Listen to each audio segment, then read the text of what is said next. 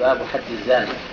عن أبي هريرة وزيد بن خالد الجهني رضي الله عنهما أن رجلا من الاعراب أتى رسول الله صلى الله عليه وسلم فقال يا رسول الله أنشدك الله إلا قضيت لي بكتاب الله. فقال الآخر وهو افقه منه نعم فاقضي بيننا بكتاب الله وأذن لي. فقال قل. قال إن ابني كان عسيفا على هذا فزنى بامرأته وإني أخبرت أن على ابن الرجم فاقتديت منه بمئة شاة ووليده فسالت أهل العلم فأخبروني أن ما على ابني جلد أن ما على ابني جلد مئة وتغريب وعاف وأن على امرأة هذا الرجل.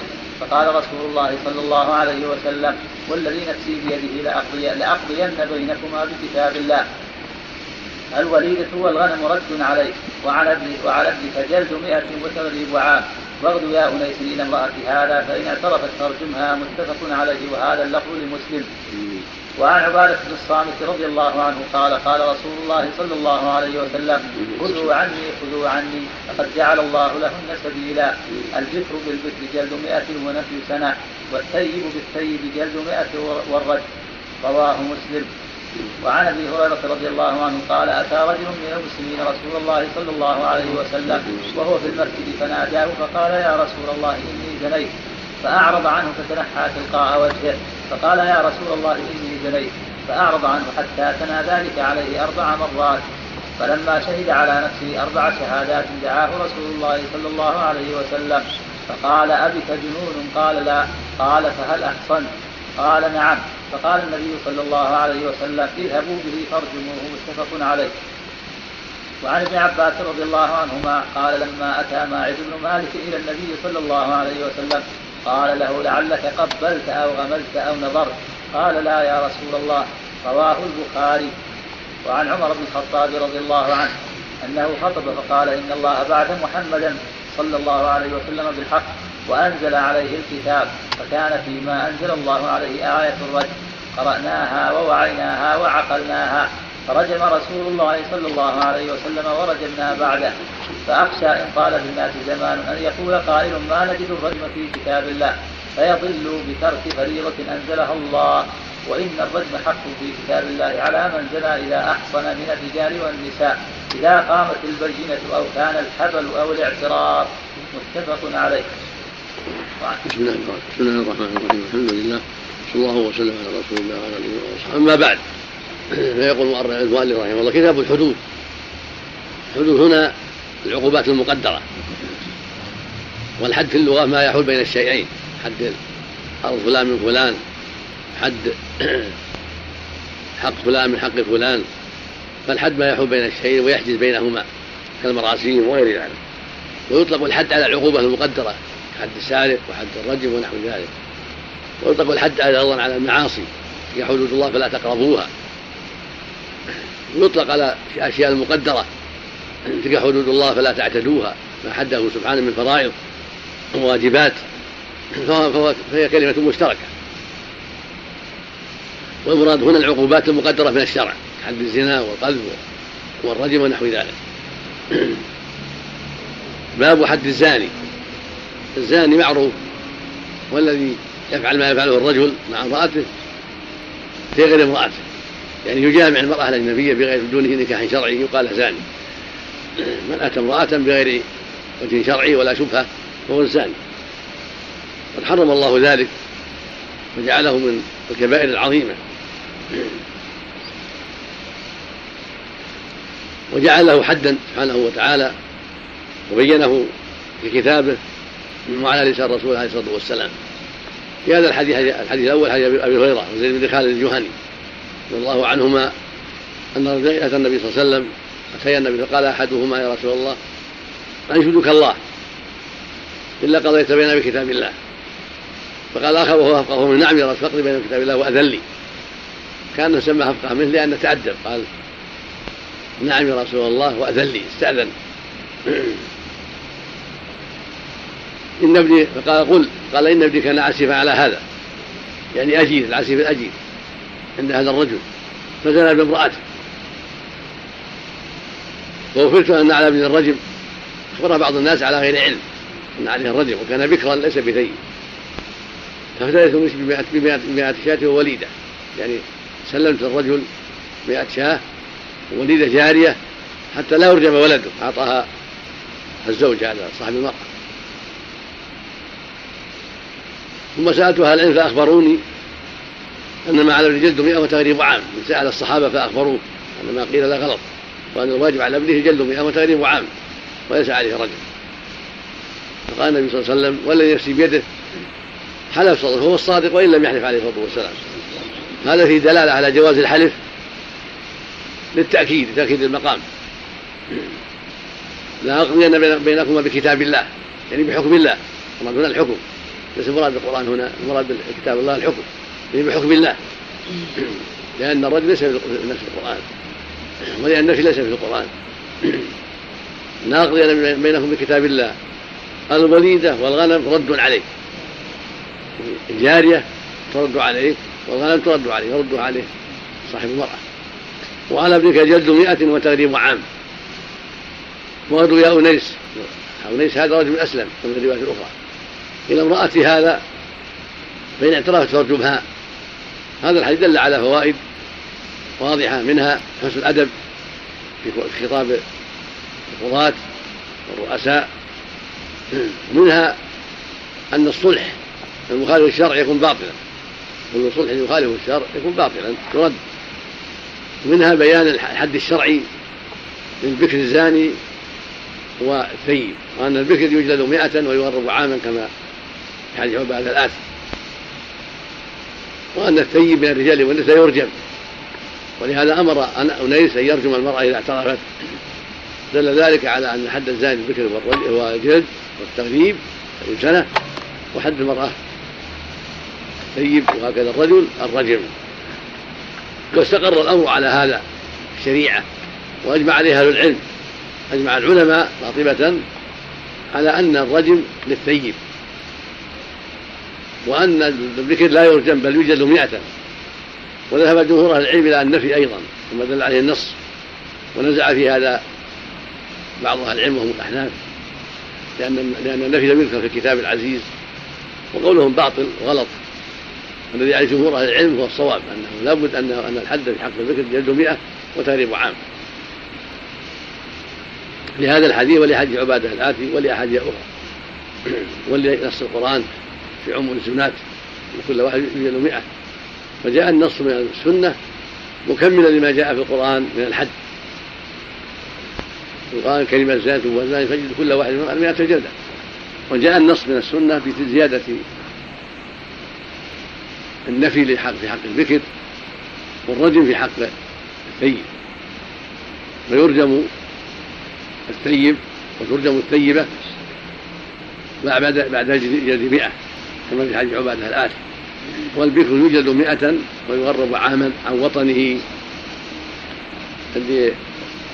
لعل من الحكمة الله أعلم ليترك أصحابه وجلساءه الذين زينوا له السوء وليتأدب ويتذكر ويتعظ بما حصل له من الغربة عن وطنه ولعله يستفيد من صحبة أخيار جدد أو غير ذلك من الأسباب. فالله حكيم عليم جل وعلا. فالتغليف فيه مصالح.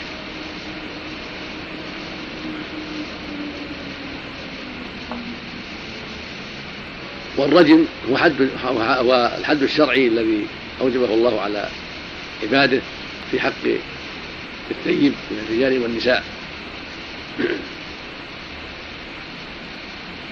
قد نزل في ذلك كما قال عمر آية ثم نسخ لفظها وبقي حكمها. بل خالف في هذا الخوارج لأنهم اتهموا الصحابة فلم يقبلوا رواياتهم. وخلوا خوارج قوم ضالون لا يلتفت إليهم ولا إلى خلافهم لمروقهم من الإسلام. ولهذا أجمع العلماء على وجوب الرجم وأنه حق. وما قاله عمر فيما يأتي أن أخشى يكون يطول من الزمان فيمكن الرجم قد وقع. كما وقع في عهد الصحابة من أرض الخوارج ثم وقع في زماننا وقبله. من أناس قالوا إن الرجم ليس بحد إنما هو تعزير. قال آخرون إنه لم يقع في الكتاب العزيز وأنه كذا وأنه كذا واعترضوا بأنه فتنة شنيعة. وهذا كله من الجهل والضلال وضعف وضعف الإيمان أو عدم الإيمان وما يحصل من النفاق. فالحق فالرجم حق ثابت شرع ثابت حد شرعي أجمع عليه أهل السنة والجماعة ودلت عليه النصوص. وفيه من الفوائد أيضا أن الحاكم يقسم عند الحاجة على الحكم حتى يطمئن الخصوم زيادة في تثبيت الحكم الشرعي. وفيه أن الرجم لا يكون إلا بالاعتراف وأن قول الزاني ما يقبل على زني بها. زنيت بفلانة ما يقبل عليها إذا أنكرت لأنها دعوة فلا يقبل فلا تقبل. ولهذا قال إن اعترفت فارجمها. ودل ذلك على أن دعوى الزاني على المزني بها لا تقبل ولا يقوم بها الحد عليها حتى يثبت إقرارها أو بالبينة. واختلف العلماء في الاعتراف هل يكون عدد أربع مرات أو يكفي مرة واحدة. فظاهر حديث أبي هريرة هذا وزيد أنه يكفي مرة قال إن اعترفت ولم يقل له أربع مرات. فقال اعترفت فارجمها فدل ذلك على أن الاعتراف يكفي ولو واحدة. وذهب الأكثر إلى أنه لا بد من تكرار أربع مرات لحديث معز يعني في حديث معز تكرار وأن الرسول عرض عنه حتى كرر أربع مرات فلما شهد عن أربع مرات أمر برجمه وهذا هو الأحوط وهو الذي ذهب إليه الجمهور ينبغي القاضي ومن ينوب عن القاضي. إذا سأل الزاني والزانية أن يكرر عليهم السؤال حتى يعترف كل منهما أربع مرات بذلك ثم يرجع إلا إذا كان هناك شهود فالشهود يكفون وفيه من الفوائد الدلالة على جواز التوكيل لا بأس أن يوكل القاضي والسلطان من ينوب عنه في إقامة الحد وفي إثبات الحد. فإن الرجل هذا وكل في الأمرين في الإثبات وفي الإقامة. فدل ذلك على أنه يجوز للقاضي أن يوكل من ينوب عنه في في إثبات الحد سؤال الجاني إثبات اعترافه ثم إقامة ما يجب عليه. وحديث عبادة فيه أن الله جل وعلا أوضح السبيل لمن يأتي الفاحشة. ذكر الله سبحانه قوله في قوله جل وعلا من يأتي الفاحشة من نسائك فاسدوا عن أربعة منكم فإن شهدوا فأمسكون في البيوت حتى يتوفاهن الموت أو يجعل الله لهن سبيلا. هكذا كان الشر الأول يمسكن في البيوت ويحبسن حتى يموتن أو يأتي الله بسبيل هو الحد الشرعي غير الحبس. فلهذا قال في حديث عبده خذوا عني خذوا عني فقد جعل الله لنا سبيلا. يعني قد شرع الله في حقهن سبيلا غير الحبس وهو الجلد والنفي في حق البكر والرجم في حق والجلد في حق السيد.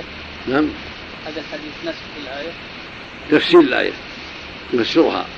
تفسير السبيل الذي أراد بينه الله جل وعلا. ولا في البكر ولا في الطيب. وصف الأغلبي وإلا فإنه يجلد مئة ويضرب ولو كان زناه بثيب. وهكذا الثيب يرجم وإن كان زناه بغير ثيبة. واختلف العلماء في الجلد مع الرجم يثبت أم لا؟ على ما في حديث عبادة. فذهب قوم إلى أنه منسوخ لأن الرسول صلى الله عليه وسلم لم يجد ماعزا ولا الغامدية ولا اليهوديين. فدل ذلك على أنه نسخ واكتفي بالرجم. وأنه متى صار القتل اكتفي به. والرجم قتل فيغني عن الجلد. وهذا هو المعتمد وهو الصواب. أنه يكفي الرجم لأن الرسول صلى الله عليه وسلم لم يجد بعد ذلك بل رجم ولم يجد. استقرت الشريعة على أن الرجم يكفي وحده. وأن الزاني الثيب يرجم من غير حاجة إلى جلد. ولو كان الجلد باقيا لما فعله صلى الله عليه وسلم مع ماعز ومع الغامدية ومع الجهنية. ومع اليهوديين وذهب علي رضي الله عنه بعض السلف وبعض أهل العلم إلى يجمع على الزاني الطيب بالرجم والجلد جميعا كما في حديث عبادة. وثبت عن علي رضي الله عنه جلد شراحه ورجمها. جلدها يوم الخميس ورجمها يوم الجمعة. وجلدتها بكتاب الله ورجمتها بسنة رسول الله عليه الصلاة والسلام. هذا يظهر أنه عن اجتهاده رضي الله عنه وأرضاه. تغرب نعم إذا إذا تيسر محرم يذهب معها أو في بلاد يؤمن عليها فيه تغرب الحديث الثالث حديث ماعز الرابع في قصة ماعز أيضا. وكلاهما يدل على أن ماعزا رجم لأنه صرح بالجماع ولهذا قيل لعلك قبلت لعلك قبلت فصرح بأنه جامعها سأله النبي عن ذلك حتى قال إذا أدخلت ذكرك فيها كما يدخل مثل مكحلة إلى آخره فسأله عن الشيء الواضح فلما اعترف أمر برجمه عليه الصلاة والسلام. وفي حديث ما الدلالة على أن ينبغي التثبت في الأمر وأن من جاء معترفا تائبا ينبغي التثبت في أمره لأن الغالب من الناس لا يأتون يستكثرون بهذا ويخفون أمرهم فإذا جاء تائبا فيخشى أن يكون في عقله شيء. فلهذا تثبتنا في عقله في حقه وأبيك جنون سأل وسأل جماعته عن حاله. وأمر من يستنكفه لأن يكون سكران. فلما ثبت في أمره صلى الله عليه وسلم أمر برجمه هذا يدل على أن ينبغي للقاضي ونواب القاضي أن يتثبتوا لمن جاء معترفا تائبا أن يتثبتوا في أمره. فإذا اتضح أنه سليم وأن عقله سليم أقيم عليه الحد. وفيه من الفوائد أن من تاب ولم يحضر القاضي كفاه ذلك. وأن ينبغي المؤمن أن يستتر بستر الله ويتوب بينه وبين الله ولا يأتي القضاة ولا للحاكم ولا حاجة إلى أن يطلب أن يرجم أو يجلد. بل يستتر بستر الله فإعراض النبي عنه صلى الله عليه وسلم يدل على أنه ستر بستر الله وترك المجيء واكتفى بالتوبة لكان أولى به وأصلح وأحسن لما فيه من الستر والبعد عن إظهار هذا الأمر.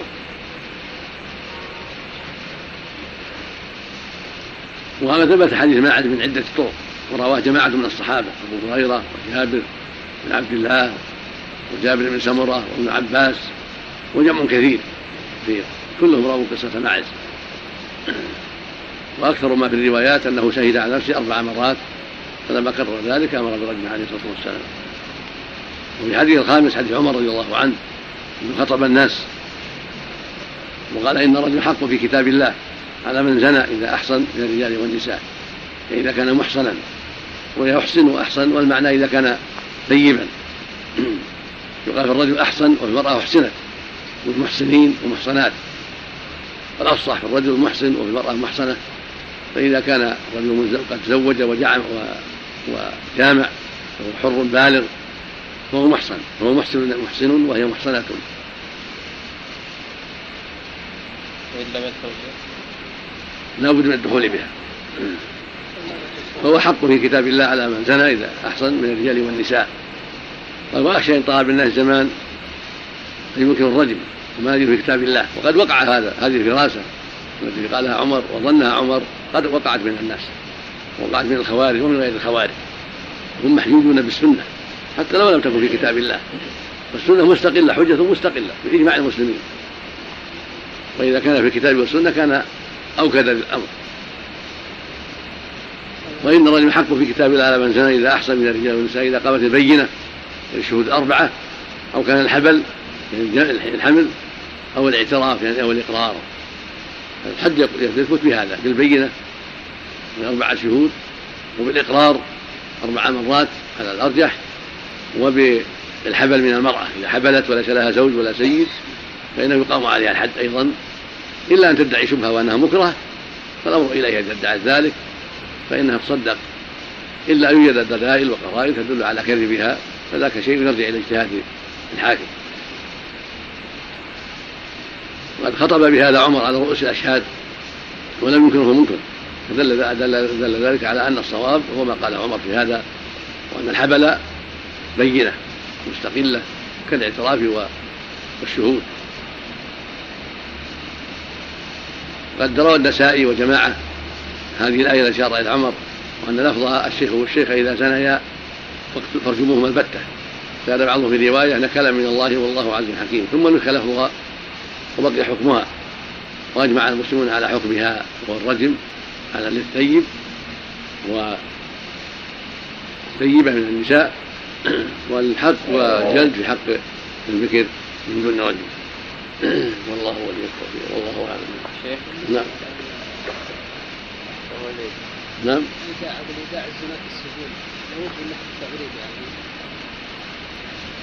التغريب هو المشروع. إذا تيسر هو المشروع. نعم. بل هو, الواجب. نعم. يترتب عليه ضرر أكثر نعم.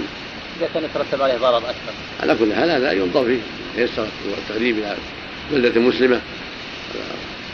عليه من يلاحظه وعليها من يلاحظها فالقاضي ينظر في الأمر إذا تيسر وجب وان ما تيسر نظر ما هو أولى من النفي. بعض أهل العلم رأى النفي أولى من التغريب ولكن الصواب التغريب فإذا صار التغريب يترتب عليه مشاكل ومفاسد الشريعة ما تأتي بالمفسده تأتي بالمصلحة. المقصود من التغريب المصلحه إذا كان تغريبه يفسده كثيرا ويزيده شرا فالسجن أولى به من التغريب. نعم. هل مطلوب يا شيخ؟ نعم. هل مطلوب إنزال عقوبة بمرتكب الحد لكي يعترف؟ مطلوب التشديد عليه؟ لا لا. حق الله لا. أمور السرقة لا بأس. أمور حق الله لا. إن اعترف من دون إيذاء والا فلا يعرف والقتل أيضا يا شيخ؟ نعم. والقتل. القتل حق مخلوق لابد هناك دلائل لا مانع من تعذيبه حتى يحترف بحق الذي قامت عليه البينة.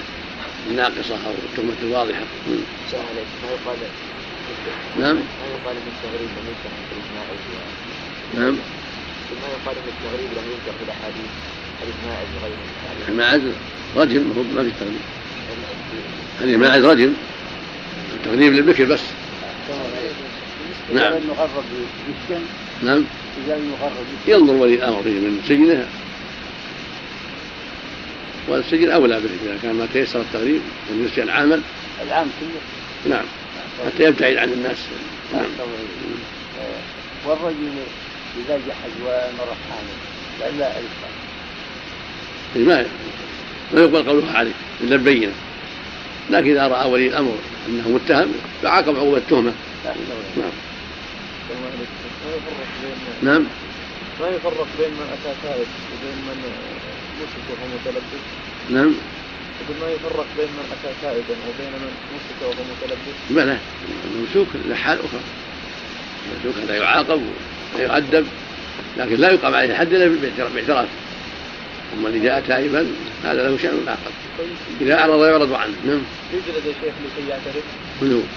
نفس اللي مسك وهو متلبس. لا يجلد عن عن عن عمله السيء. ولو وجد في البيت أو وجد مع المرأة خاليا بها أو ما أشبه ذلك من الدلائل على الشر.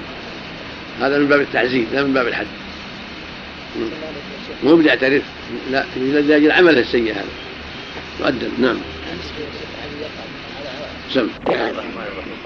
لله رب العالمين والصلاه والسلام على نبينا محمد وعلى اله وصحبه اجمعين قال رحمه الله تعالى وعن أبي هريرة رضي الله عنه قال سمعت رسول الله صلى الله عليه وسلم يقول إذا زنت أمة أحدكم فتبين زناها فليجلدها الحد ولا يكذب عليها. ثم إن زنت فليجلدها الحد ولا يكذب عليها. ثم إن زنت الثالثة فتبين زناها فليبيعها ولو بحد من شعر. متفق عليه. وهذا لفظ مسلم. وعن علي رضي الله عنه قال قال رسول الله صلى الله عليه وسلم أقيموا الحدود على ما ملكت أيمانكم. رواه أبو داود وهو مسلم وهو في مسلم موقوف. وعن عمران بن حسين رضي الله عنهما أن امرأة من جهينة أتت النبي صلى الله عليه وسلم وهي حبلى من الزنا. فقالت يا نبي الله أصبت حدا فأقمه علي فدعا رسول الله صلى الله عليه وسلم وليها فقال أحسن إليها فإذا وضعت فأتني بها. ففعل فأمر بها فشكت عليها ثيابها ثم أمر بها فرجمت ثم صلى عليها. فقال عمر أتصلي عليها يا نبي الله وقد زنت؟ فقال لقد تابت توبة لو قسمت بين سبعين من أهل المدينة لوسعتهم وهل وجدت أفضل من أن جادت بنفسها لله؟ رواه مسلم. وعن جابر بن عبد الله رضي الله عنهما قال رجم النبي صلى الله عليه وسلم رجلا من أسلم ورجلا من ورجلا من اليهود وامرأة. رواه مسلم وقصة رجل اليهوديين في الصحيحين من حديث ابن عمر. وعن سعيد وعن جابر وعن جابر بن عبد الله رضي الله عنهما قال رجم النبي صلى الله عليه وسلم رجلا من أسلم ورجلا من اليهود وامرأة. رواه مسلم. وقصة رجم اليهوديين في الصحيحين من حديث ابن عمر. وعن سعيد بن سعد بن عبادة رضي الله عنهما قال كان قال كان بين أبياتنا رويجل رويجل ضعيف فخبث بأمة من إمائهم فذكر ذلك سعيد لرسول الله صلى الله عليه وسلم. لعل فخبث من باب نصر. نعم. خبث يخبث. متعدي نعم. تعدي بالباء يعني نعم ضبطها بضم الباء كأنه لأن خبث لازم خبث صار خبيثا. مثل ظروف صار ظريفا. كرم صار كريما. نعم. فخبث بأمة من إمائهم. فذكر ذلك سعيد لرسول الله صلى الله عليه وسلم فقال اضربوه حدا فقالوا يا رسول الله إنه أضعف من ذلك. قال خذوا عكالا فيه مئة شمراه ثم اضربوه ضربة واحدة ففعلوا. رواه أحمد والنسائي وابن ماجه وإسناده حسن لكن اختلف في وصله وإرساله. وعن ابن عباس رضي الله عنهما أن النبي صلى الله عليه وسلم قال من وجدتموه يعمل عمل قوم لوط فاقتلوا الفاعل. بسم الله الرحمن الرحيم. اللهم صل وسلم على رسول الله وعلى آله وأصحابه. هذا الحديث الأول حديث أبي هريرة. عن النبي صلى الله عليه وسلم قال إذا زادت أمة حدث فليزهد ولا يكذب عليها. ثم إن زادت فليجد لها حد ولا يكذب عليها. الحديث هذا يدل على وجوب إقامة الحدود على الأرقة وأن الواجب على أوليائهم وملاكهم أن يقيموا الحدود. عليهم ردعا لهم عن الفواحش وصيانة لهم عن محارم الله عز وجل. وقد دلت الأدلة الشرعية من كتاب الله وسنة رسول الله عليه الصلاة والسلام أن الحد هو النصف فيجلدون نصف حد الأحرار وهو خمسون جلدة. كما قال تعالى فإذا أحسن فعليه نصف ما المحصن من العذاب. والتنصيف يكون فيما يتنصف وهو الرجل فلا يتنصف ولأنهن ولأن الرقة ملك لغير الزاني. ففي إتلافهم مضرة كبيرة على الملاك. ومن رحمة الله عز وجل ومن إحسانه سبحانه وتعالى أن اكتفى في حق الأرقة بالنصف بنصف الحد ردعا وإبقاء على ملكية المالك ورحمة له فعلى المالك أن يقيم الحد والحد هو النصف تطهيرا وزجرا وردعا عن الفسق والمعاصي. وظاهر الحديث وصريحه أنه يقيم الحد وتولاه وهكذا حديث علي الذي بعدة. اقيموا ملكه مالكم جاء مرفوعا عند أبي داود صحابة الحاكم وجاء موقوفا عند مسلم رحمه الله حديث أبي هريرة هذا يدل على معنى فإن فيه فلجد حد ولا يكذب عليها في الصحيحين. خاطب السيد بذلك ودل ذلك على أنه يقيم الحد على مملوكه ومملوكته لأنه أولى بهم من غيره واعطفوا عليهم وارفقوا بهم. وهذا كله إذا كان السيد أهلا لذلك واذا كان ليس بأهل أو لا يؤمن فإن ولي الأمر يقيم ذلك إذا ثبت عنده ذلك. ولكن إذا أقامه السيد كفى في هذه المسألة. وظاهر الحديث أنه يكتفي بعلم. متى علم زناها أقام عليها الحد ولا يحتاج إلى أربعة شهود. الشهود يحتاج إليهم عند خفاء الشيء عند عدم ظهوره. أما ما دام علمه هو فإنه يقيم عليها أو عليه الحد ويكفي. ولا يثر به لا يعيدها أو يعيده ويوبخه بالزياده على الحد متى أقام الحد كفى. فان الحد كفارة ومثابة التوبة والتائب والمحلول لا يعيران والله جل وعلا جعل الحد كفارة وأن الرب أجل وأكرم من أن يعيد عليه العذاب بعد التوبة وبعد الحد. ورواية أحمد ولا يعيرها بدل ويترتب عليها. في رواية النسائي كما قال الشارع عن عن رواية النسائي. قال ولا يعنف. فالمقصود من التكليف هو تعنيفها وتعييرها أو تعييره وتأنيفه بعد ما أقيم عليه الحد يكفي الحد. وتمات المسألة بعدما يقام الحد. ينبغي أن تمات وتترك لما فيه من الستر وعدم إظهار هذا الأمر المنكر. فلا يبيعها زاد فليبيعها ولم يحب في الثالثة. هكذا جاء في الرواية. في الرواية الأخرى قاله في الرابعة. وكان رواه أحمد بإسناد جيد في الرابعة. ورواه غيره أيضا في الرابعة. فكان بعض الرواة اقتصر على الثالثة ولم يحفظ الرابعة. فإن باعها في الثالثة احتياطا حسن. وإن أخر حتى تزيد الرابعة فلا حرج لصحة الرواية في ذلك. يقول ولو بحبل من شعره ولو رخيصة. لأنها لما كررت أو لأنه لما كرر ظهر منه أنه قد اعتاد هذا الشيء وقد مرنا عليه فهو حري ألا يترك وأن لا يتأثر بالحدود. كان في بيعه راحة منه لئلا يجرئ غيره على الزنا ولأنه ربما بالبيع يتأثر بالسيد الجديد قد يكون السيد الجديد أقوى. وأصلب وأهيب من السيد الأول. قد تكون وقد يكون قد يعف الجارية إن كانت امرأة جارية قد يعفها بنفسه أو يعفها بالتزويج فيزول هذا البلاء تتغير عليها الأحوال وربما تتأثر أو يتأثر العبد بالبيع ويعلم أنه متى زنى صار عرضة للتنقل من مالك إلى مالك فيساء إليه وتسقط قيمته. فيكون هذا من باب التأثير عليه لعله يرجع عن هذا الخلق الذميم فالله حكيم عليم سبحانه وتعالى. كل شرعه حكمه حكمه سبحانه وتعالى. فالبيع لا شك أن فيه مصالح وفيه فوائد وفيه تخلص السيد من هذا المملوك من اعتاد هذا المنكر. وظاهر النص يقتضي أنه يبلغه لأنه عيب وحتى ينتبه له السيد الجديد قال بعضهم لا يحتاج إلى ذلك ولكن هذا فيه نظر والأقرب أنه يبين. ولا تنزل قيمته نزول الكثير إلا إذا بين. قال ولو بحبل من شعر لو باعه ولم يبين على أنه سليم. الغالب أنه لا تنزل قيمته عن المعتاد في أمثاله.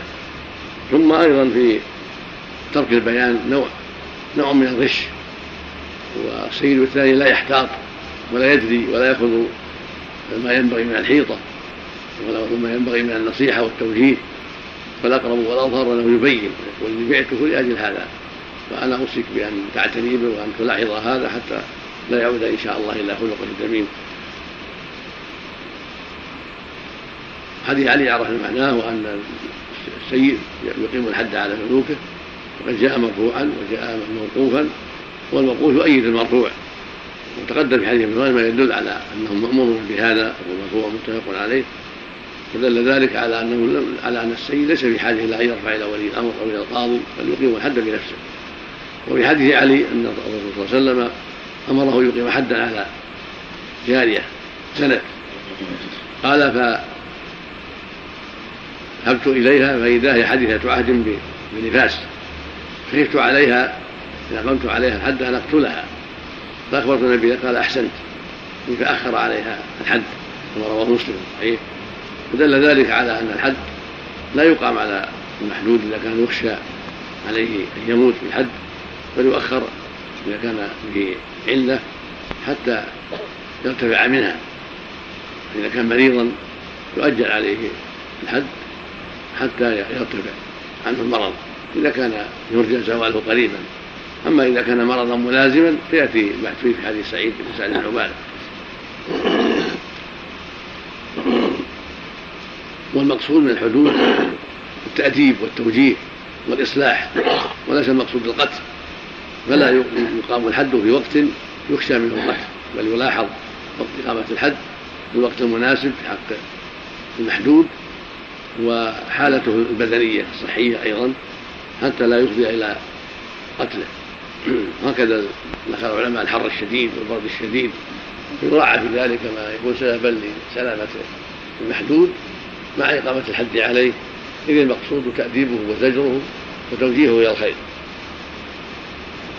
حديث عمران بن حصين في الجهنية يدل على أن المرأة كالرجل في إقامة الحد عليها والجلد إن كانت بكرا وبالرجل إن كانت ثيبا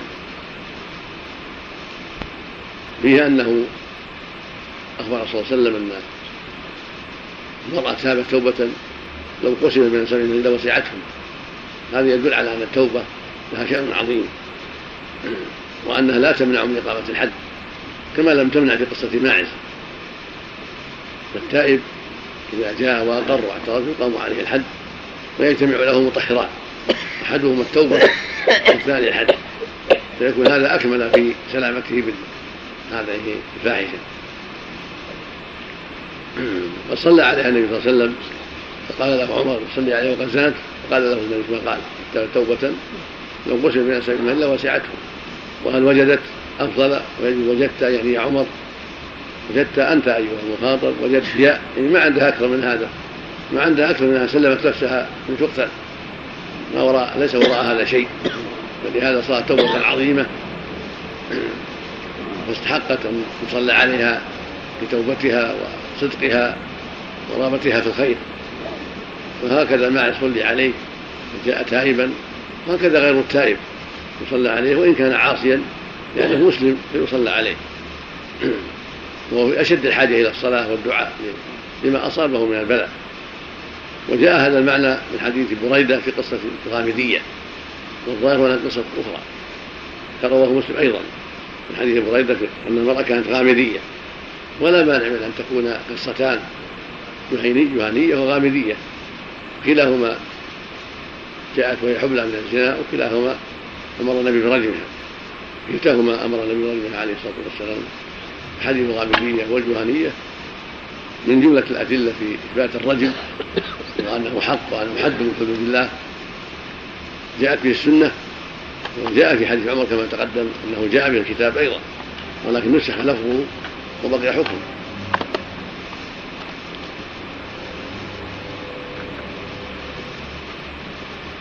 حديث جابر الرابع يدل على أن الرجل قد جرى لغير المرأة صورة. قد سبق في قصة صاحب العسيف النبي قال لأنيس اذهب ترجمها أن ترجمها. عن زيد بن خالد وأبي هريرة. هكذا حديث ماعز الصحيحين من حديث أبي هريرة وغيره. وعن جابر بن سمرة وعن جابر بن عبد الله عن ابن عباس وعن جماعة من الصحابه كلهم رووا قصة ماعز. وهذا كان جابر هنا يقول إن رجم رجل من أسلم هو ماعز. ورجل من اليهود وامراه كذلك. جاء في الصحيحين من حديث عمر ان يهوديا يهوديا زنيا فأمر النبي برجمهما سأل اليهود عما يفعلون. التوراة قال ان الغرابه اخبروا أنهم يشوشونهم يحملونهم ويركبونهم دابة منكسين فضرب منهم التوراة فأتوا بها فإذا فيها آية الرجم فنفذ فيهم صلى الرجم واتضح من ذلك أن الرجم حق حتى في شريعة التوراة.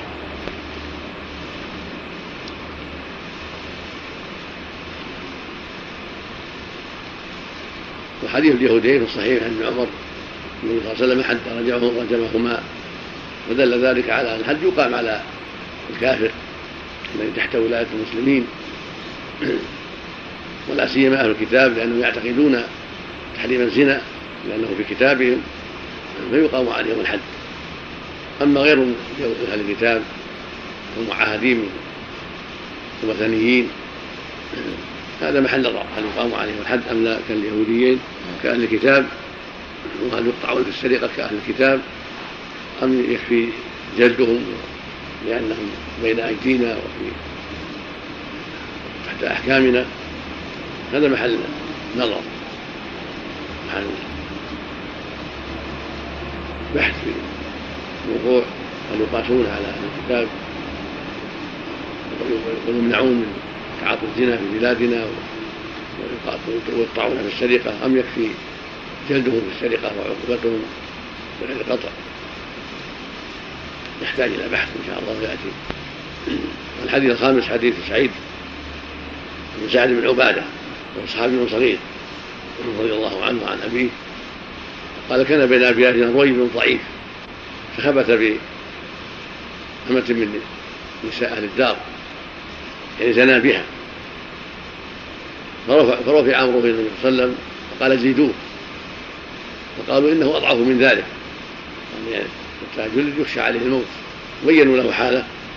فقال خذوا عثكالا فيه مئة شراخ فاضربوا به ضربة واحدة. العثكال هو العثك المعروف. من النخل. الشراخ معروف. الأغصان التي في العثكال هذا يدل على أن الرجل إذا كان لا يتحمل الحد وهكذا المرأة يعامل بهذه المعاملة. وهذا في الشيخ الكبير العاجز والمريض الذي لا يرجى ضره أو يخشى طول مرضه يبادر بالحد في هذه الصفة. والحديث لا بأس بإسناده. رواه أحمد والنسائي وابن ماجه وجماعة. والحافظ هنا بإسناد الحسن قال الساعاتي في ترتيب المسند جاء من طرق كثيرة يشد بعضها بعضا. الحصل الحاصل أنه حديث لا بأس به وهو محمول على المرض الذي يتأخر كثيرا أو لا يرجى كحال الرويل هذا. أما إذا كان المرض عارض يرجى مرضه قريبا فإنه يؤجل كما فعل علي بالمراه وصوبه النبي عليه الصلاة والسلام لما كانت حديث عدم النفاس أجلها لتضرب وهي قوية. هكذا الرجل الذي به مرض عارض يؤجل الشهر والشهرين ونحو ذلك لعله يبلم من مرضه ويرتفع فيقام عليه الحد كاملا.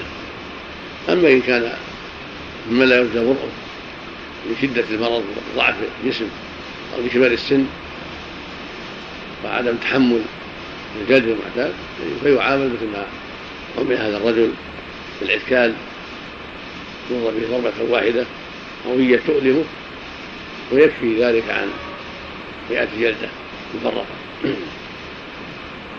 والله أعلم وصلى الله على نبينا محمد وعلى آله وأصحابه. نعم. علم السيد بدين الأمة. نعم. يشترط أن يكون برؤية يعني علم أو يكفي لو اخبر بهذا يتحقق يظهر أنه اذا إنه بعلم اما اذا كان بغير علم لابد من أربعة شهور على قاعدة. نعم. خبر لابد من نعم نعم ثم إذا رأى بنفسه جهد بنفسه فهو تأديب لها تأديب لها وتاديب له هنا في اطلاق النبي صلى الله عليه وسلم نعم. إذا أجل إقامة الحج هل نعم. يحبس؟ إذا أجل إقامة الحج هل يحبس؟ الظاهر انه يحبس إذا كان يخشى يعني انه يذهب ويهرب فيه أما إذا كان مثل لا يخشى يعني طايح مريض طايح أقول شيء إذا كان يخشى ولي الأمر انه يهرب يحبس أو يوكل يلازم نعم يكون حبس عقوبة الأطفال دعت اليها الحاجة يقول اذا دعت الحاجة إلى الحبس فلا بأس. نعم. صلى الله عليه نعم. تركت الغامدية حتى أما أمر وليها ان يلتزم يحتفظ بها ووكل بها وليها. نعم. صلى الله عليه إقامة الحد. وإن كان مقبوضا عليه ما نعم يكون يكون كفاره ولو كان بالشهود والقبض عليه نعم. مثل ما في حديث عبادة في الصحيحين ولد به في الدنيا كان كفارة. هكذا قال النبي صلى الله عليه وسلم. وإن وإن لم يقدر في الدنيا فأمره إلى الله إن شاء غفر له وإن شاء عذبه نعم. الله نعم. إذا كان هذا على يقال ينبغي ما يفصل من وليدة مثلا. يمنع من هذا عاد بحث آخر. محل نظر عقوبة زائدة نعم؟ محل نظر نعم. نعم يقام عليه الحد قبل بيعه. نعم؟ المرة الأخيرة كما الثالثة والرابعة إي نعم. يقيم الحد ثم يباع نعم. يكمل الحد ثم يباع نعم. الأمر الوجوب في خلاف بين أهل العلم. الظاهرية قالوا يجب البيع. ومشهور عند العلماء أنه يستحب له البيع. وإن أدبه وجاهده. لم يجب عليه لكن ينبغي له أن يبيعه اخذا بالسنة وتمشي مع ظاهر النص. والظاهريه في هذا قوي لأن أمر واحد أو الامر مكرر مثل ما قال فإذا حد قال فليبيعها. ينبغي له أن يبيعها كما قال النبي صلى الله عليه وسلم. وقول الظاهريه هنا أقوى من قول الجمهور وأظهر. نعم. الله هل كان من عادة النبي صلى الله عليه وسلم ما يصلي على الزنا بحيث إن عمر أنكر عليه؟ ذلك أو اعترض قال تصلي عليها وهي لا الزنات قليل في عهد النبي صلى الله عليه وسلم. استغرب عمر ان يصلي عليه. لأن الزنات قليلون وهي معصية عظيمة الزنا معصية عظيمة. فاستغرب عمر ان يصلي عليه. هذا الظاهر نعم. تعالى وعن ابن عباس رضي الله عنهما أن النبي صلى الله عليه وسلم قال. من وجدتموه يعمل عمل قوم لوط فاقتلوا الفاعل والمفعول به. ومن وجدتموه وقع على بهيمة فاقتلوه واقتلوا البهيمة. مم. رواه أحمد والأربعة. ورجالهم مؤثقون إلا أن فيه اختلافا. وعن ابن عمر رضي الله عنهما أن النبي صلى الله عليه وسلم ضرب وغرب وأن أبا بكر ضرب وغرب وأن عمر ضرب وغرب. رواه الترمذي ورجاله ثقات إلا أنه اختلف في وقته ورفعه. وعن ابن عباس رضي الله عنهما قال لعن رسول الله صلى الله عليه وسلم المخلفين من الرجال والمترجلات من النساء. وقال اخرجوهم من بيوتكم. رواه البخاري. وعن أبي هريرة رضي الله عنه قال قال رسول الله صلى الله عليه وسلم ادفعوا الحدود ما وجدتم لها مدفعا أخرجه ابن ماجه بإسناد ضعيف. وأخرجه الترمذي والحاكم من حديث عائشة بلفظ ادرأوا الحدود عن المسلمين ما استطعتم وهو ضعيف أيضا. ورواه البيهقي عن علي من قوله بلفظ ادرأوا الحدود بالشبهات. وعن ابن عمر رضي الله عنهما قال قال رسول الله صلى الله عليه وسلم اجتنبوا هذه القاذورات التي نهى الله عنها فمن ألم بها فليستتر بذكر الله وليتب إلى الله فإنه من يبدي لنا صفحته نقم عليه كتاب الله. رواه الحاكم وهو في من مراسيل زيد بن من مراسيل زيد بن أسلم. بسم الله الرحمن الرحيم. اللهم صل وسلم على رسول الله وعلى اله وصحبه أما بعد الحديث الأول حديث ابن عباس رضي الله تعالى عنهما عن النبي صلى الله عليه وسلم قال اللهم صل وسلم على رسول الله وعلى اله وصحبه أما بعد الحديث الأول حديث ابن عباس رضي الله تعالى عنهما عن النبي صلى الله عليه وسلم قال من وجدتموه يعمل عمل قوم لوط فاقتلوا الفاعل مفعولا. وهو وقع على بهيمة فاقتلوا واقتلوا البهيمه رجعوا الخمسة أحمد وأهل السنن ورجاله موثقون إلا أن فيه اختلافا. الحديث هذا دل على مسألتين إحداهما قتل اللائق والملوط والملوط به وهذه الفاحشة فاحشة عظيمة. لم يذكر الله جل يذكرها سبحانه إلا عن قوم لوط. حتى قال ابي بن عبد الملك لولا أن الله ذكرها لما كنت أظن أن رجل يعلو رجلا. الفاحشه عظيمة. ولهذا ثبت في المسند عن عباس رضي الله تعالى عنهما أن النبي صلى الله عليه وسلم قال لعن الله من عمل عمل قوم لوط. لعن الله من عمل عمل قوم لوط لعن الله من عمل عمل قوم لوط. فعملهم قبيح وشنيع افحش من الزنا. ولهذا أجمع الصحابة رضي الله عنهم على أن أن اللائق هو الملوط به يقتلان وإنما اختلفوا في صفة القتل. فذهب قوم كالصديق رضي الله عنه وجماعه وجاء وعن علي وابن الزبير وهشام بن عبد الملك. تحريق اللائق والملوط به. لعظم الجريمة. قال قوم بل يقتلان بالسيف. قال آخرون بل يلقيان من شاهق كما فعل الله بقوم لوط قال قوم من العلم إنهما يعاملان معاملة الزاني فالذكر يجلد مئة ويغرب عاما والثيب يرجم. وهذا القول الأخير ليس عليه دليل لو ليس هناك حجة تدل على الحاقه بالزاني. وكون هذا حرام وهذا حرام لا لا يكفي في الالحاق والصواب ما أجمع عليه الصحابة رضي الله عنهم وأرضاهم كما حكاه ابن القيم رحمه الله وغيره. قال اجمع الصحابة على قتله وكان الصديق من أشد الناس في ذلك رضي الله عنه وأرضاه. فالصواب أنه يقتل ولولي الأمر أن يقتله بالسيف ولولي الأمر أن يقتله بغير ذلك كإلقائه من حائط أو شاهق أو نحو ذلك. لأن قتله بالسيف انجز واسرع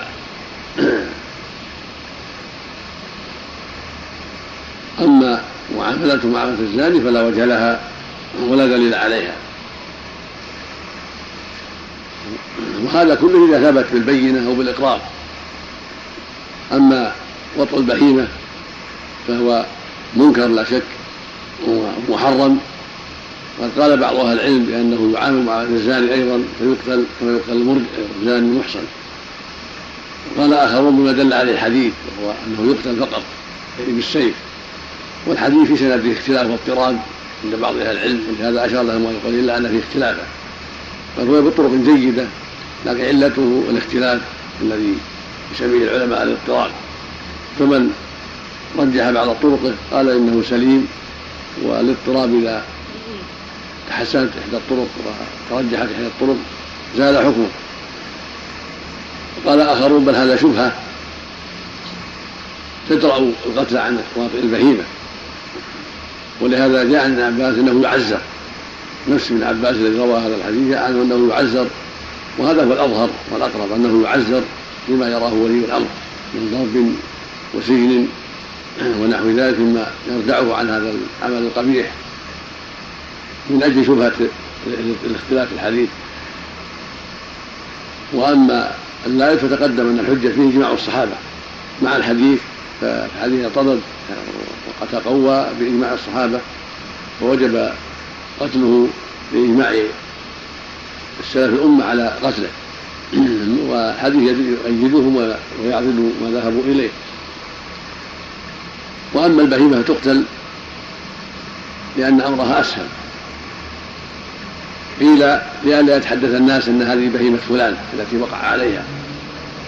وقيل لاستقباح درها واقتنائها بعد ذلك. وبكل حال فالمشروع قتلها فإن كانت مأكولة تؤكل توزع على الفقراء أو يأكلها غيرهم كالسجناء وغيرهم. وإن أكلها أهلها فليس هناك دليل على منعه. فإن الواجب هو قتلها بذبحها إن كانت مأكولة.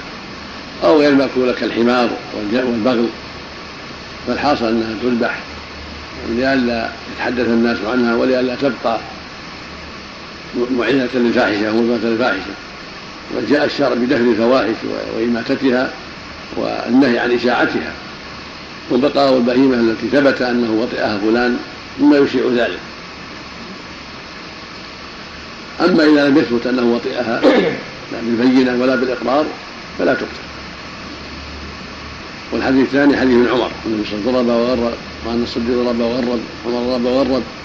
هذا يدل على أن الضرب والتغريب أمر مستقر. وهذا هو وجه ذكر الصديق وذكر الصحابة وذكر عمر والخلفاء إنما يذكرون لبيان أن الحكم مستقر وأنه لم ينسخ ولم يغير. وإلا فالحجة قائمة بما قاله النبي صلى الله عليه وسلم فقد ضرب الزاني الذكر مئة مغربة ثبت في حديث العسير ثبت في حديث عبادة وغيرهما ولكن يذكرون عمل الخلفاء لبيان استقرار الحكم وأنه لم ينسخ ولم يغير. فالواجب في حق الزاني أن يضرب ويغرب يضرب مئة جلدة ويغرب سنة كاملة إذا كان بكرا كما تقدم. وفي ذلك مصالح. منها تأديبه وردعه عن تعاطي هذه الفاحشة مرة أخرى ومنها ردع غيره. وتنبيه غيره حتى لا يقع فيما وقع فيه. وأما التغليب فلعل فيه حكما كثيرة منها البعد عن الجو الذي كان فيه لأن قد يكون هناك من يغريه بالفاحشة ويجره إليها.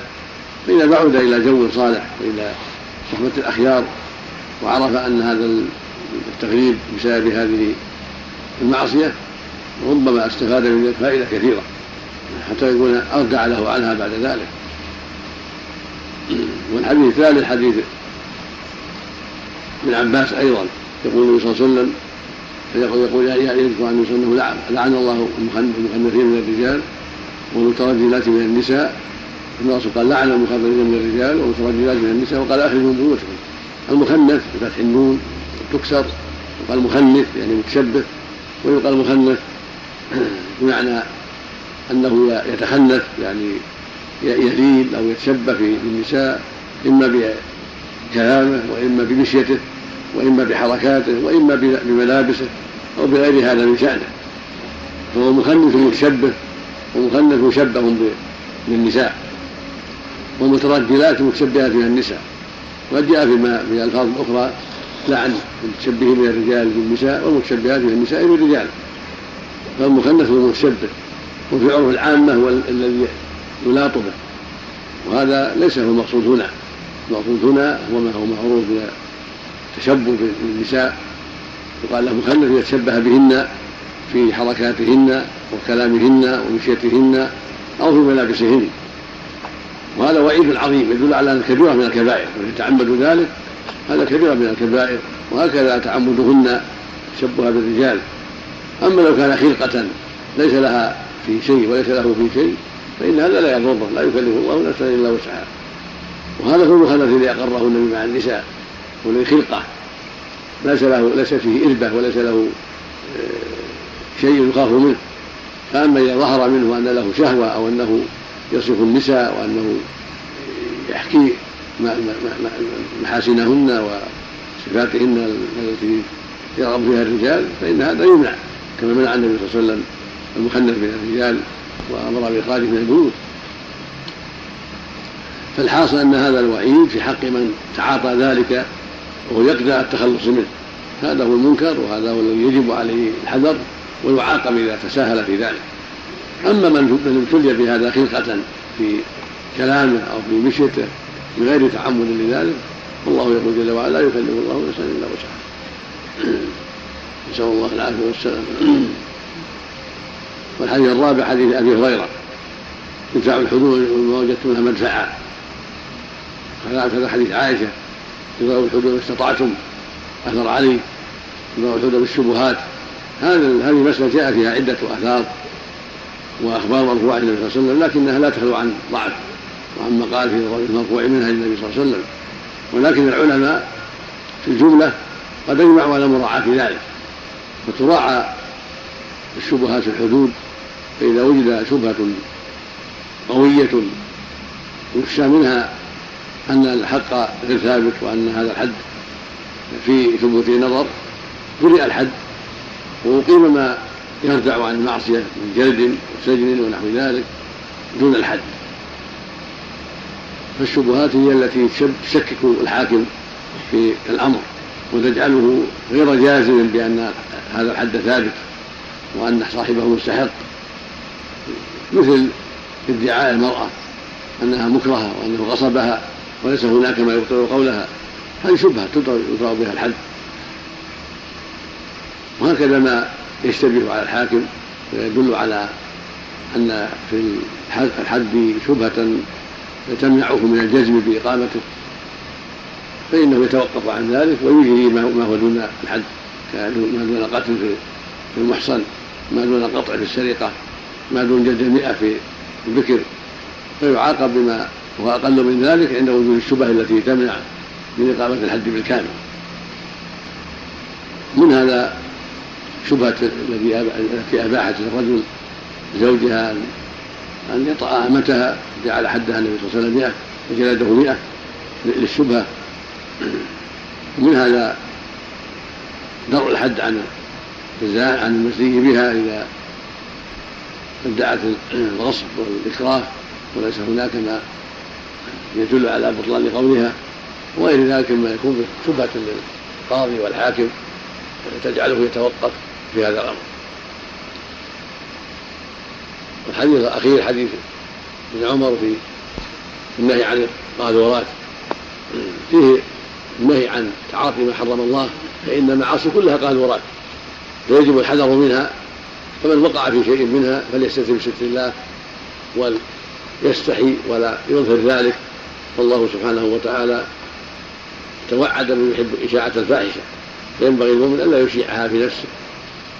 وقد قال صلى الله عليه وسلم من ستر مسلم ستره الله في الدنيا والآخرة. فالستر على المسلمين وعدم إظهار إشاعة الفواحش أمر مطلوب. فإذا وجد فإذا وجد من أحد شيء من ذلك واطلع عليه بعض إخوانه فإن المشروع له أن يستر عليه وينصحه ويوجهه إلى الخير حتى لا يعود إلى ذلك. وإذا وقع هو في ذلك فليحذر إشاعة ذلك. وقال قال النبي صلى الله عليه وسلم كل أمتي معافى إلا المجاهرين وإن من الإجهار أن يفعل الرجل المعصية في الليل فيبيت يستره الله ثم يصبح ويقول فعلت كذا يا فلان وفعلت كذا يا فلان فيصبح وقد ستره الله فيصبح نفسه والواجب في هذا الاستتار بستر الله والبعد عن إظهار ما حرمه الله وليحمد الله الذي ستر عليه. كل خير انه من يبدي صفحة نقيم عليه كتاب الله يعني من ابدى لنا ما فعل وأظهر ما فعل وجب أن يقام عليه أمر الله. فإذا أقر أقيم عليه الحد وإذا ثبت بالبينة أقيم عليه الحد.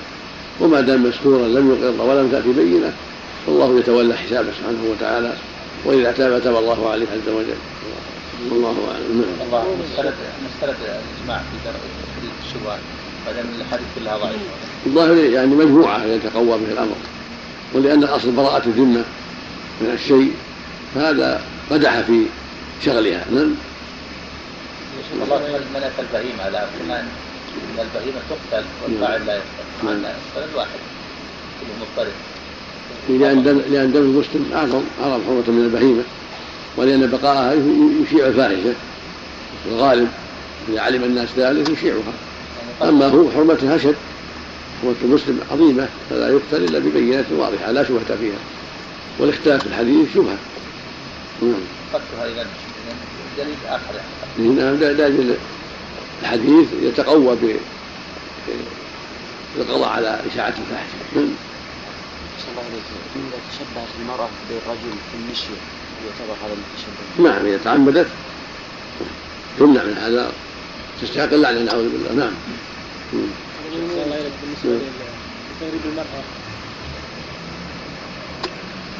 تغرب إذا تيسر يحوم بها غرب أما إذا تيسر يسقط. شرط التغريب المحرم. نعم. يعني عن قول قول المرأة جريمة منكر. لا يفتن النساء في أدبارهم. يعذر على هذا يعذر نعم نسأل الله العافية نعم خلق اللحية يعتبر من التخنث نعم خلق اللحية هل يعتبر من التخنث؟ ذكر بعض أهل العلم ذكره ابن عبد البر. قال إن حلق اللحى نوع من التخنث نوع من التشبه بالنساء يعني. ذكر ابن عبد البر عن بعض أهل العلم. نعم. امرأة في دبرها وقد كفر بما أنزل على محمد.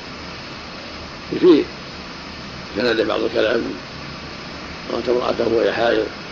لكن الروايات ملعون من أتى امرأته في دبرها لا ينظر الله رجل رجل امرأة في دبرها ثم زيادة في قد كفر في في مسألة الحائض.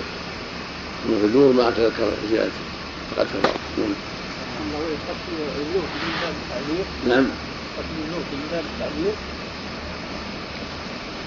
لا حد شرعي. نعم. الصحابة اعتبروه حدا. نعم.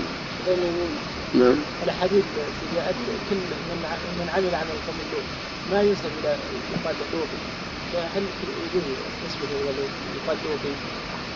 تساهلوا فيه لأن لأن من اللياطة فعل فاحشة وقال لا طبيب فلان لأجرى فاحشة. نعم نسأل الله العافية نعم. لا ليس نسبة للنبي صلى الله عليه وسلم. لا لوط ليس لا ينسب إليه. وإنما اللوطيون قومه وأنه اسمه لوط عليه الصلاة والسلام. نعم. بس تأدب أن يقال عمل عمل قوم لوط ولا يقال له. مثل ما قال النبي لا أحسن على كل حال. عمل عمل لوط نعم. رحمه الله تعالى باب حد القلب عن عائشة رضي الله عنها قالت لما نزل عذري قام رسول الله صلى الله عليه وسلم على المنبر. فذكر ذلك وتلا القرآن. فلما نزل أمر برجلين وامرأة فضربوا الحد أخرجه أحمد والأربعة وأشار إليه البخاري. وعن أنس بن مالك رضي الله عنه قال أول لعان كان في الإسلام أن شريك بن سحماء قذف قذفه هلال بن أمية بامرأته.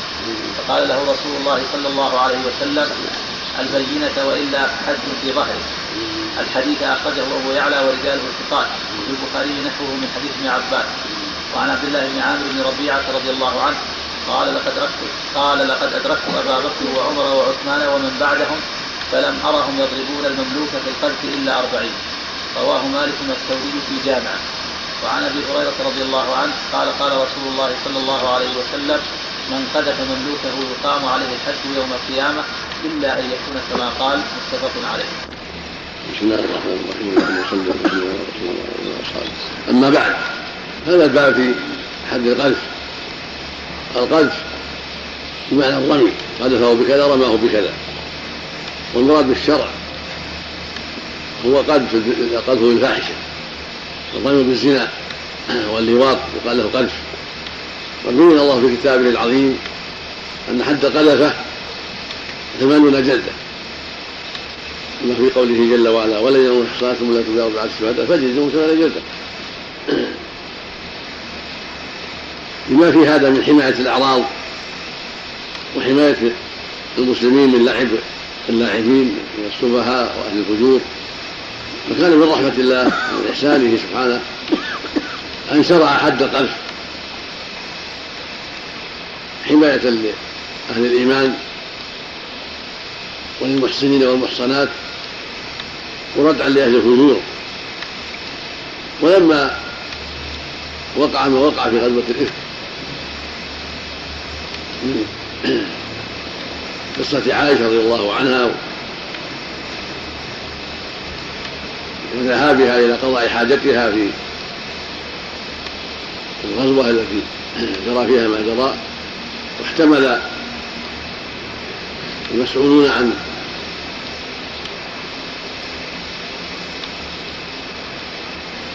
رحيلها حملوا زوجها في حله ولم يحسوا بعدم وجودها لخفتها وكونها خفيفة لم يحمل النساء ذاك الوقت اللحم. فلما جاءت وجدت المكان خاليا وقد تحال الناس اضطجعت غلبتها عينها فنامت فلم يفجأها إلا استرجاع صفوان المعطل لما رأى السواد وعرفها وإنا لله وإنا إليه راجعون. ثم أناخ بدن ناقته فأركبها وجعل يقود بها حتى أتى بها الجيش فوقع فيها من وقع وهلك من هلك. قالت عائشة رضي الله عنها وكان قد رآني قبل الحجاب فعرفني. فلما سمعت صوته خمرت وجهي. فدل ذلك على أنهم كانوا قبل الحجاب يكشفون الوجوه فلما شرع الله الحجاب أمروا بحجاب لغطاء الوجه. كبقية البدن. فلما رأى الناس صفوان بها هلك في هذا من هلك. وأعظمهم وأخبثهم عبد الله بن أبي بن سلول. أشاع هذا المال أشاع الكلام وقال إنها فجرت في صفوان. وتحمل وشاع هذا في الناس وأخذه بعض الناس. ووقع في هذا مصطح بن عتاده وحسان بن ثابت وحملة بن جحش رضي الله عنهم ورحمهم. غلطوا سمعوا الإشاعات وغلطوا في هذا. فلما أنزل الله عذرها وأنزل آية الإفك أمر النبي بحدهم بحد الثلاثه حسان ومصطح وحمل حد قذف أما عبد الله بن أبي وكان تولى كبره فالمعروف أنه لم يحد والمشهور أنه لم يحد لأعذار ذكرها ابن القيم وغيره. وأهمها خوف الفتنة من حده لأنه مطاع في قومه. وقد كانوا أرادوا أن يرأسوه عليهم ويملكوه في المدينة فلما هاجر النبي صلى الله عليه وسلم فاته هذا الأمر فشرق بالدعوة واشتد على المسلمين وكان في كل فرصة يفعل ما يستطيع من البلاء والشر. وقيل إنه حد كما ذكره الشارع عن رواية الحاكم في الاكليل والأقرب والأظهر أنه لم يحد لو حد لاستهر ونقل. المقصود من هذا أن من وقع في هذا الأمر وجب أن يحد. وإن كان من صالح الناس ومن خيار الناس ردعا للناس عن هذا الأمر وحماية للمؤمنات والمؤمنين من اذى الناس بالقذف المحرم. وفي هذا من الفوائد أن السلطان يقيم الحد على من استحق إقامة الحد وأن له أن يجرأه إذا كان يخشى منه فتنة كبيرة على ما جاء في قصة عبد الله بن أبي.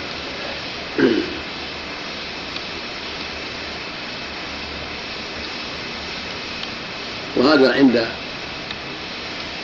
وجود الأمارات والعلامات التي يخشى منها ما يضر المسلمين ويسبب فرقتهم ونزاعهم وقتالهم.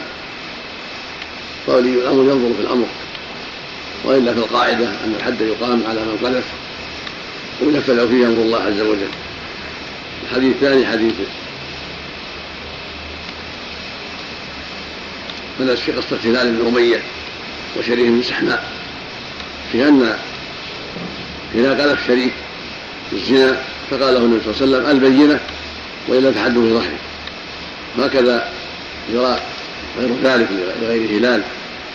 ويدل على أن الزوج إذا قذف أحدا بامرأته فإنه يقام عليه حد القذف إلا أن يثبت ما قال بأربعة شهود أو بإقرار المقذوف وإلا فعليه حد القذف.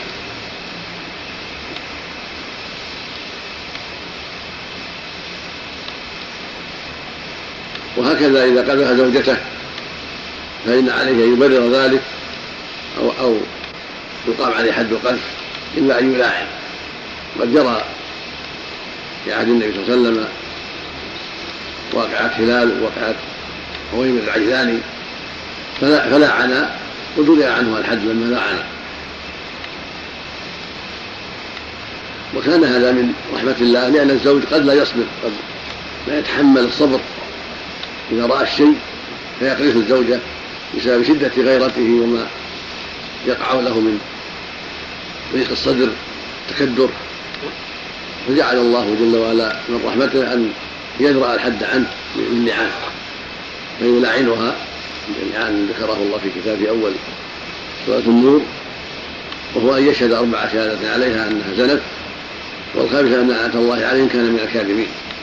فإذا فعل ذلك عنه الحد.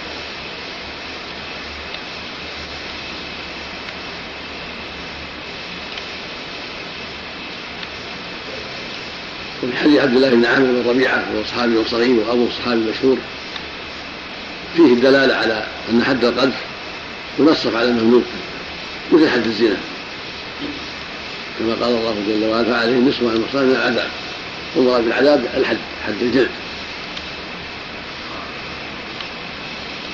استفاد الصحابة من تنصيف حد الزنا حد القذف. الظاهر والله أعلم انهم قاسوا على ذلك لأن إذا نصف حد الزنا وهو أعظم وأشد فتنصيف حد القذف وهو أدنى من باب أولى. ولأن قيامه الحد كاملا على المملوك قد يفضي إلى قتله أو موته أو تعطله مده طويلة وفيه ضرر على المالك وهو لم يفعل شيء لم يزني ولم يقذف المالك وإنما يقارف الخادم المملوك فكان من رحمة الله عز وجل أن خفف الأمر للمماليك حتى لا تضيع أموال الناس عليهم حتى لا يتضر كثيرا بأسباب ما قد يقع من المملوك فيقام عليه الحد الذي يليق به وينتفع به سيده إن هداه الله أو يبيعه بعد ذلك ويستريح منه كما في حديث المتقدم ولو بحبل من شعر.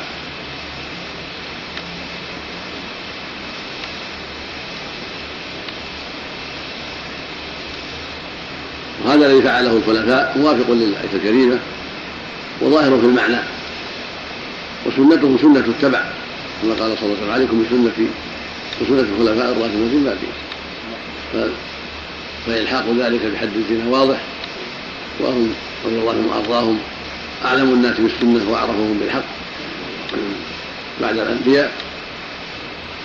ولهذا أخذ العلماء بما قاله الخلفاء لأنه موافق لنص الكتاب العزيز حد الإمام والأصل أنهما سواء فيقام الحد على الزاني والقارف من المماليك وهو النصف فلا يرجع المملوك ولا يكمل عليه الحد. أما الحديث الرابع هو حديث فهو ما إذا قذف السيد أمته أو عبده فهل يقام عليه الحد؟ أو يعزر في الحديث المذكور دلالة على أنه لا يقام عليه حد. يقول صلى الله عليه وسلم من قدم ملوكه فإنه يقام عليه حد يوم القيامة. هذا يدل على أنه يعذب يوم القيامة إذا كان كاذبا. ويقام عليه حد يوم القيامة تشنيعا عليه وإظهارا لباطله على رؤوس الأشهاد نسأل الله السلامة. وظاهر الحديث أنه لا يقام عليه في الدنيا لأنه ما قال فأقيم عليه الحد أو قال أقيم عليه الحد بل قال يقام على الحد يوم القيامة. هذا يدل على أنه لا يقام عليه في الدنيا. ولعل الحكمة في ذلك والله أعلم أنه قد يكون أعلم منه. وعرف بحاله في الأغلب في الأغلب. وليس محل التهمة في أن يقذفه. فذرئ عنه الحد في الدنيا. لما في إقامته عليه نصر المملوك عليه والمملوك الغالب قد يكون ضعيف البصيرة ضعيف الإيمان عنده الجرأة على المحارم لأنه في الغالب يكون جحالا ويكون السبي الذي عاش بين الكفرة فلا يبعد أن يقع منه فاحشة الزنا وأن يكون سيده صادقا. ومن رحمة الله أن ترى عنه الحد في الدنيا فإن كان ظالما أقيم عليه يوم القيامة وإن كان صادقا سلم في الدنيا والآخرة. لكن هل يعزره ولي الأمر؟ هذا يرجع إلى ولي الأمر. إذا رأى تعزيره وطالب المملوك بذلك طالب بحد حقه ورأى ولي الأمر يعذر بدون الحد ردعا للناس عن ظن ذلك بغير حق. هذا إلى ولي الأمر إذا رأى ذلك وطالب المملوك بحقه من باب الحماية للأعراض ومن باب إنصاف الضعيف وردع المجرمين وردع المتساهلين فلا منع من ذلك لأن القاعدة أن المعاصي التي دون الحدود لولي الأمر النظر فيها ول وإجرى ما يرى من التعذيرات الرادعة عن المعاصي التي لا حد فيها. والله أعلم. نعم. ثبت عليه أنه قذف إذا ثبت. عبد الله بن نعم. عبد الله بن هل ثبت أنه قذف؟ هذا مشهور أنه اللي تولى كبره ما ثبت عليه في السياق الله لأن الظاهر أنه يشيع يفسيه ويشيعه ومعلوم أن الشيعة فهو قاذف قال إنه فعل من قال إنها فعلت وفعلت. فهذا قاذف بحمد نسأل الله العافية هنا مسألة عليه شيء. نعم. أنه ما ثبت عليه شيء. صريح هذا هو السبب يعني تعالى الله أعلم الله محتمل. هنا سؤال يا شيخ. نعم. إذا يتزوج الإنسان مثلا امرأة ذكر ولم يرى بكارتها ثم أشاع يعني سمعتها في هذا الأمر هل ما يكون- ما يجوز هذا ما يجوز. هل يكون قاذف لها؟ ما يجوز. هذا يقال لا إذا قازلت ها؟ إذا قازلت ولا إذا ما قازلت ما يصير قاذف. إذا صرح بالزنا يقول ما رأيت شيء. لأن البكارة تزول بغير الزنا تزول بأشياء كثيرة. أقول البكارة قد تزول بأشياء بالحيض بالقفز من مكان إلى مكان وبأشياء أخرى. عليك يا شيخ بالنسبة الآن في الواقع الذي نعيش الآن؟ كثير من الناس يستعمل ألفاظ القذف يعني درجت على لسانه هل يقام عليه الحد بناء عليه وهو لا يقصد القذف إذا طلب صاحب الحق حقه ينظر بالكلمة كان صريحة في القلب وإلا قل لك السر لها بما يدرأ عنه الحد أما إذا كانت صريحة وطلب صاحب الحق يا زاني يا قحبة يا الأشياء اللي معروفة عند الناس بأنها أما إذا كان شيء يحتمل ألفاظ يا خفيف يا ظالم يا ما ما هو بالقلب هذا. هذا قلب غير الزنا. والقلب غير الزنا له له تعزيره الشرعي غير حد لم يا حمار يا كلب يا فاجر يا خبيث يا ظالم إذا كان ليس كذلك فطلب حقه. ولي الأمر يعطيه الحق بالتعزير نعم. إذا لم يوجد سلطان يحكم الحد فلمن اقامت الحدود؟ كما هو الحال في معظم بلاد المسلمين يعني. الله أعلم. الله أعلم. يعني. وجد عالم كبير مثلا وله انصار هل ممكن يعني ال- الله أعلم. يحتاج إلى تامل أو يحتاج إلى تامل نعم. الله المستعان. قال رحمه الله تعالى باب حد السرقة. الله عن عائشة رضي الله عنها قالت قال رسول الله صلى الله عليه اللهم وسلم لا تقطع يد سارق إلا في ربع دينار فصاعدا متفق عليه واللفظ لمسلم. ولفظ البخاري تقطع يد السارق في ربع دينار فصاعدا. وفي رواية لأحمد تقطع في ربع دينار ولا تقطع فيما هو أدنى من ذلك. وعن ابن عمر رضي الله عنهما أن النبي صلى الله عليه وسلم قطع في مجن ثمنه ثلاثة دراهم متفق عليه. وعن أبي هريرة رضي الله عنه قال قال رسول الله صلى الله عليه وسلم لعن الله السارق يسرق البيضة فتقطع يده ويسرق الحبل فتقطع يده. متفق عليه أيضا. وعن عائشة رضي الله عنها أن رسول الله صلى الله عليه وسلم قال تشفع في حد من حدود الله؟ ثم قام فخطب فقال أيها الناس إنما أهلك الذين قبلكم أنهم كانوا إذا سرق فيهم الشريف تركوه وإذا سرق فيهم الضعيف أقاموا عليه الحد الحديث متفق عليه واللفظ لمسلم.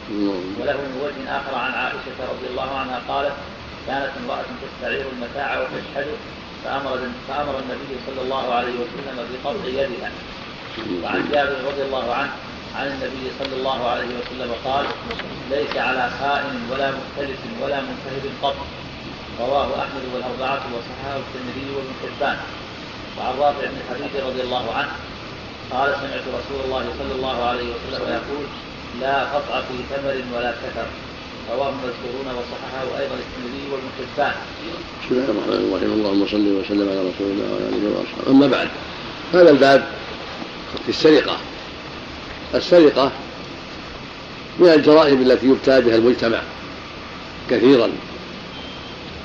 ولذلك جاء حكمها في كتاب الله عز وجل لشدة الضرورة إلى حماية المجتمع من شر السراق لأنهم يخيفون المجتمع وينقصون النعم ويفسدون في الأرض. ويأخذون أموال الناس بغير حقها ويخيفونهم ويزعجونهم في أوقات الراحة والطمأنينة. فمن رحمة الله عز وجل أن حكم فيهم بحكم عظيم رادع عن هذه الجريمة الشنيعة. قال تعالى والسارق والسارقة فاقطعوا أيديهما جزاء بما كسبا نكلا من الله والله عزيز حكيم. فليس المقصود مجرد المال المال لما شأنه أسهل.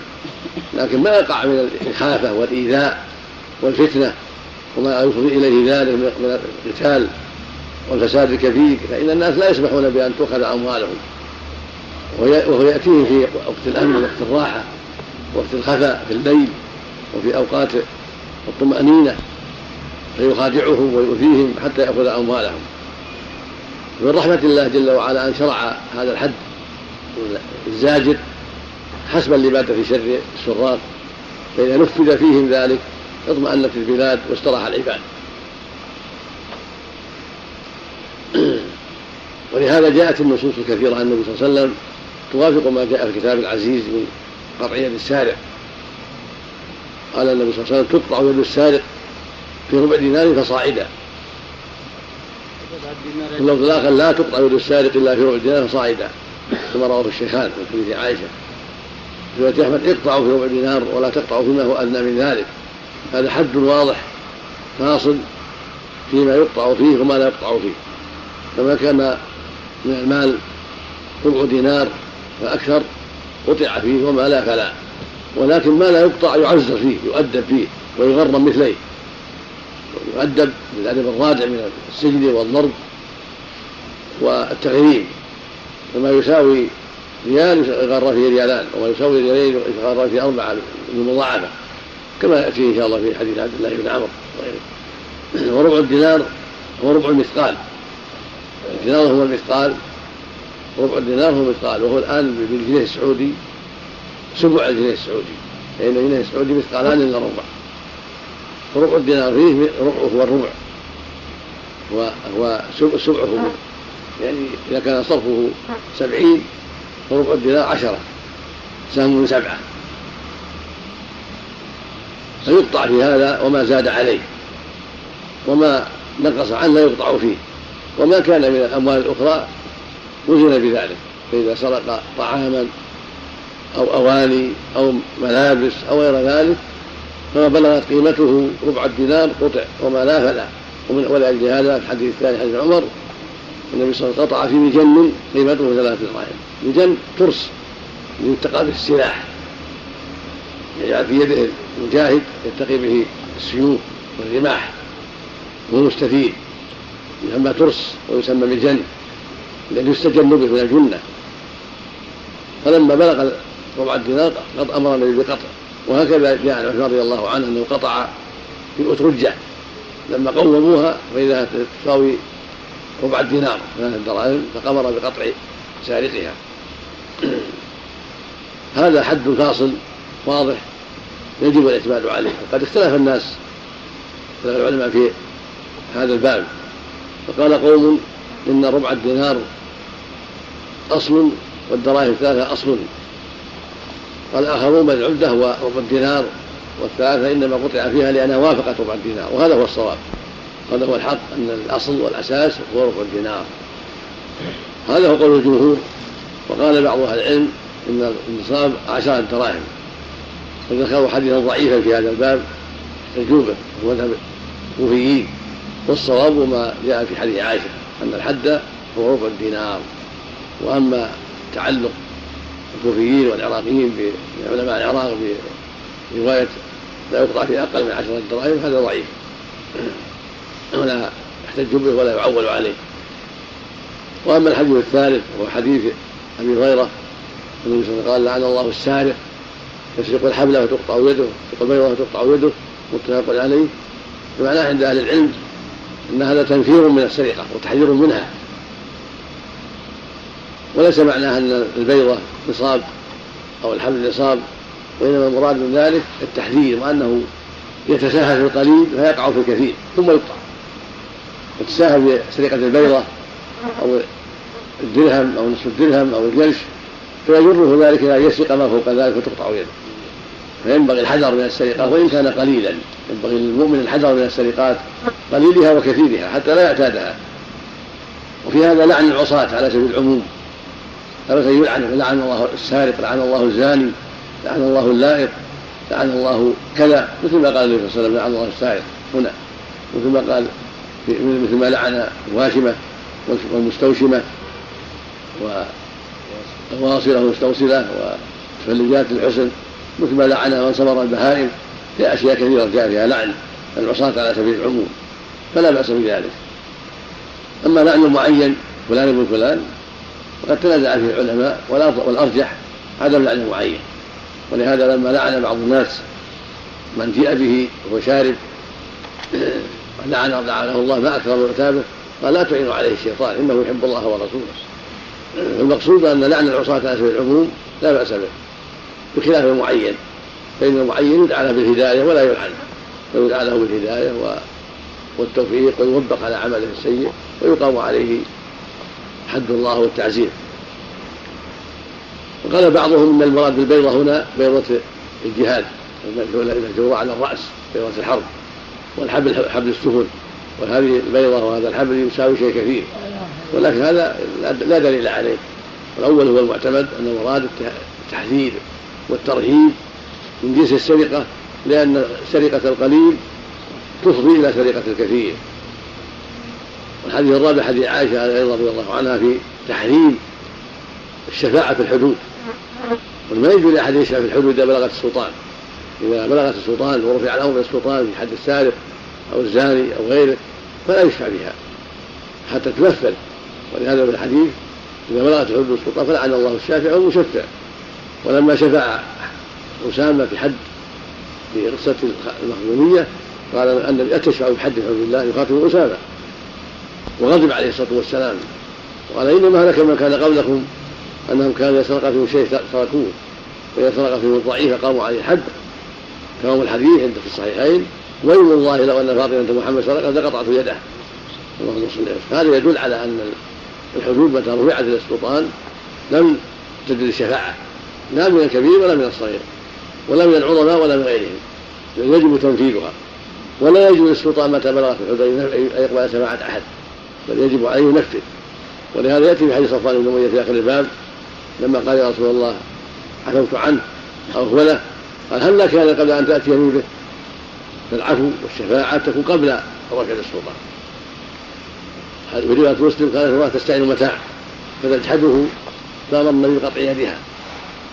في قصة المخزوميه انها كانت تستعين متاع من الناس ثم تجحد ثم اخذت شيء. فأمر النبي بقطع يدها. في رواية أبي بكر بن عبد الرحمن بن الحارث بن هشام مرسلة أنها استعارت من قوم حليا. على لسان اخر قالت لفلان نريد منكم كذا وكذا من الحلي فأعطوها. فلما تأخر ردها سألوا المستعان له فقالت المرأة المستعان لها ما ما استعرت منكم شيئا. فلانة قالت كذا قال ابدا ما أرسلناها. فجاءوا إليها فقالت ابدا ما استعرت منكم وجحدت. واستعرت فأخذت عند النبي صلى الله عليه وسلم فسألها النبي فأقسمت بالله والذي بعدك بالحق ما سرق ما ما, ما استعرت منه.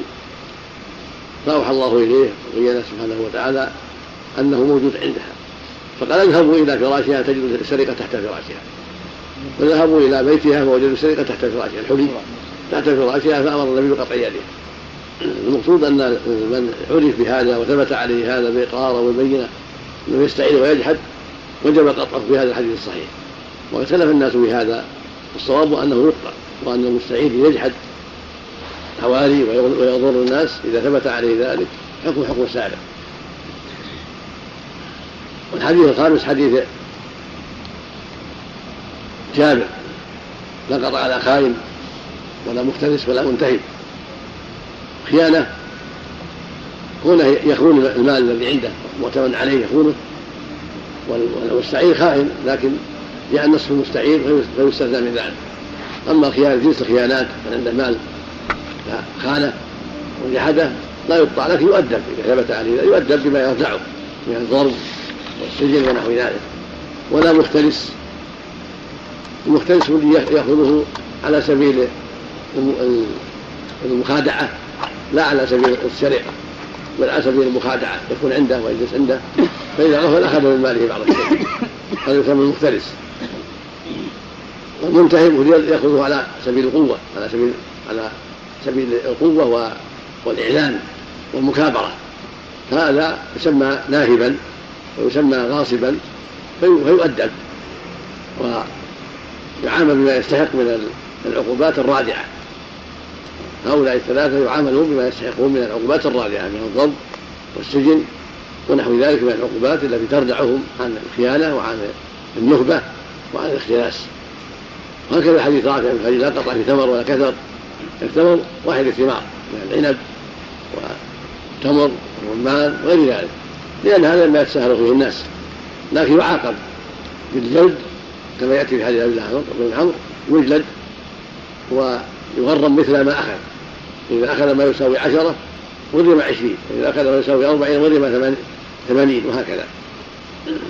وهكذا كثر وهو الجمار الجمار جمار النخل الشحمة إذا أخذ شحمة النخل يعاقب ولا يكون سرقة ولا يكون حكم السرقة ولكن يعاقب بالغرامة وبالجلد غرامة مثليه وبالجلد الذي يزجره عن كما جاء في حديث عبد الله بن عمرو الآتي فعليه جلالات الذكال وعليه غرامة مثليه كما يأتي.